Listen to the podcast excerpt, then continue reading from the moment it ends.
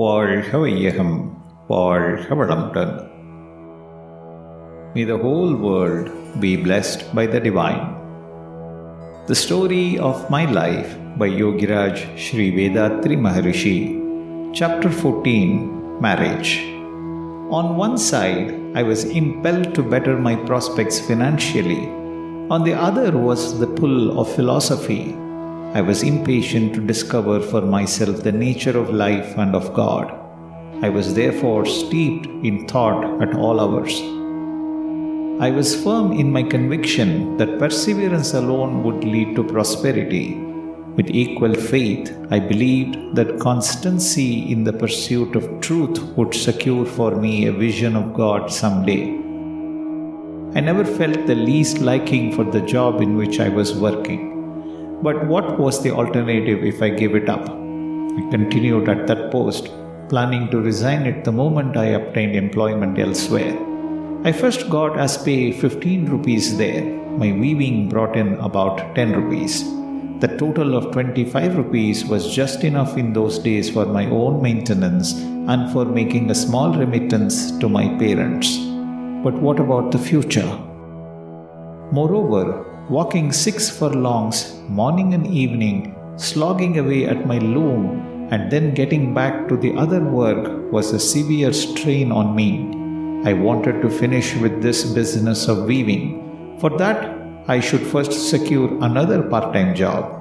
When this wish possessed me, I did get a part time job as teacher in a school run by one Mr. Ratnam Pillai. He treated me with affection and deference. I taught English at this place for two hours in the morning and one hour in the evening. The pay was 10 rupees a month. The work was lighter, it is true, compared to weaving. But again, was there any future in it?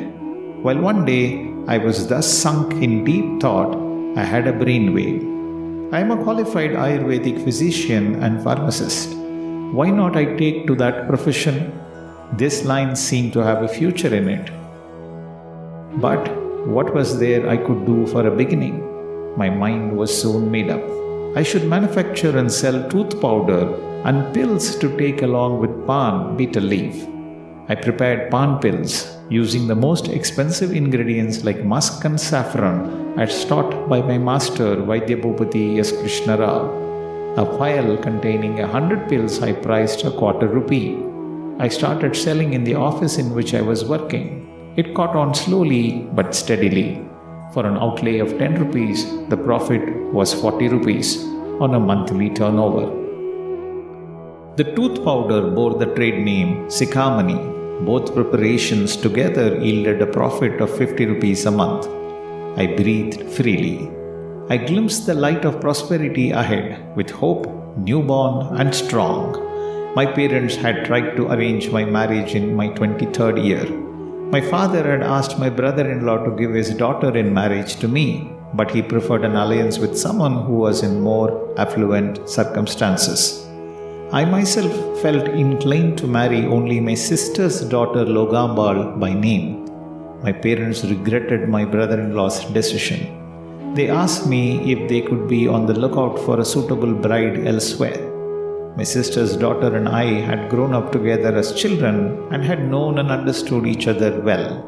She had secured a permanent place in my affections. Hence, I could not think of another girl replacing her in my heart. I said no. All talk of marriage ceased. Six months after this, I had the misfortune to lose my father. After this bereavement, when I came back to Madras, I gave up my part time job as a teacher as I found I derived an adequate income from my medicinal preparations. Mr. Chokalinga Gramani was our next door neighbor. He asked me one day to coach his two sons at home and offered to pay 7 rupees a month for that. I hesitated at first and then agreed. After about two months, he spoke to me. He asked, Why are you postponing your marriage? I answered, I haven't got the funds for that. The chit fund I was subscribing to would yield just 100 rupees. My own budget requirement for a wedding was 200 rupees.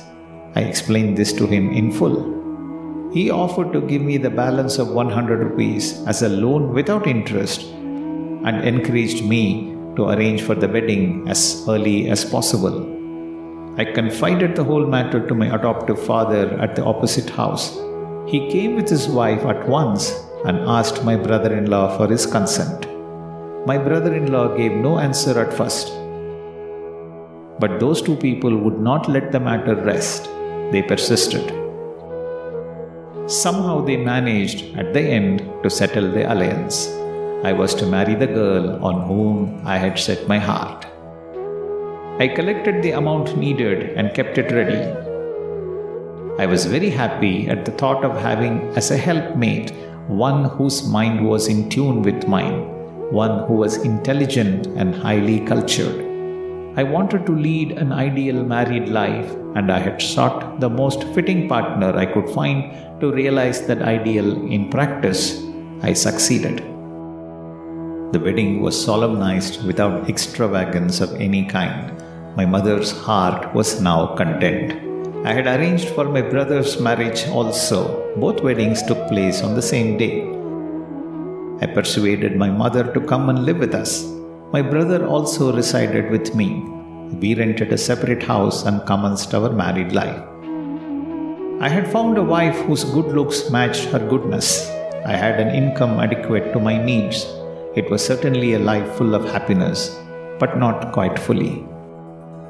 Deep down, the cup of joy was not full. What is the nature of life? Where is God to be found? How is poverty in the world to be wiped out? These questions demanded an answer.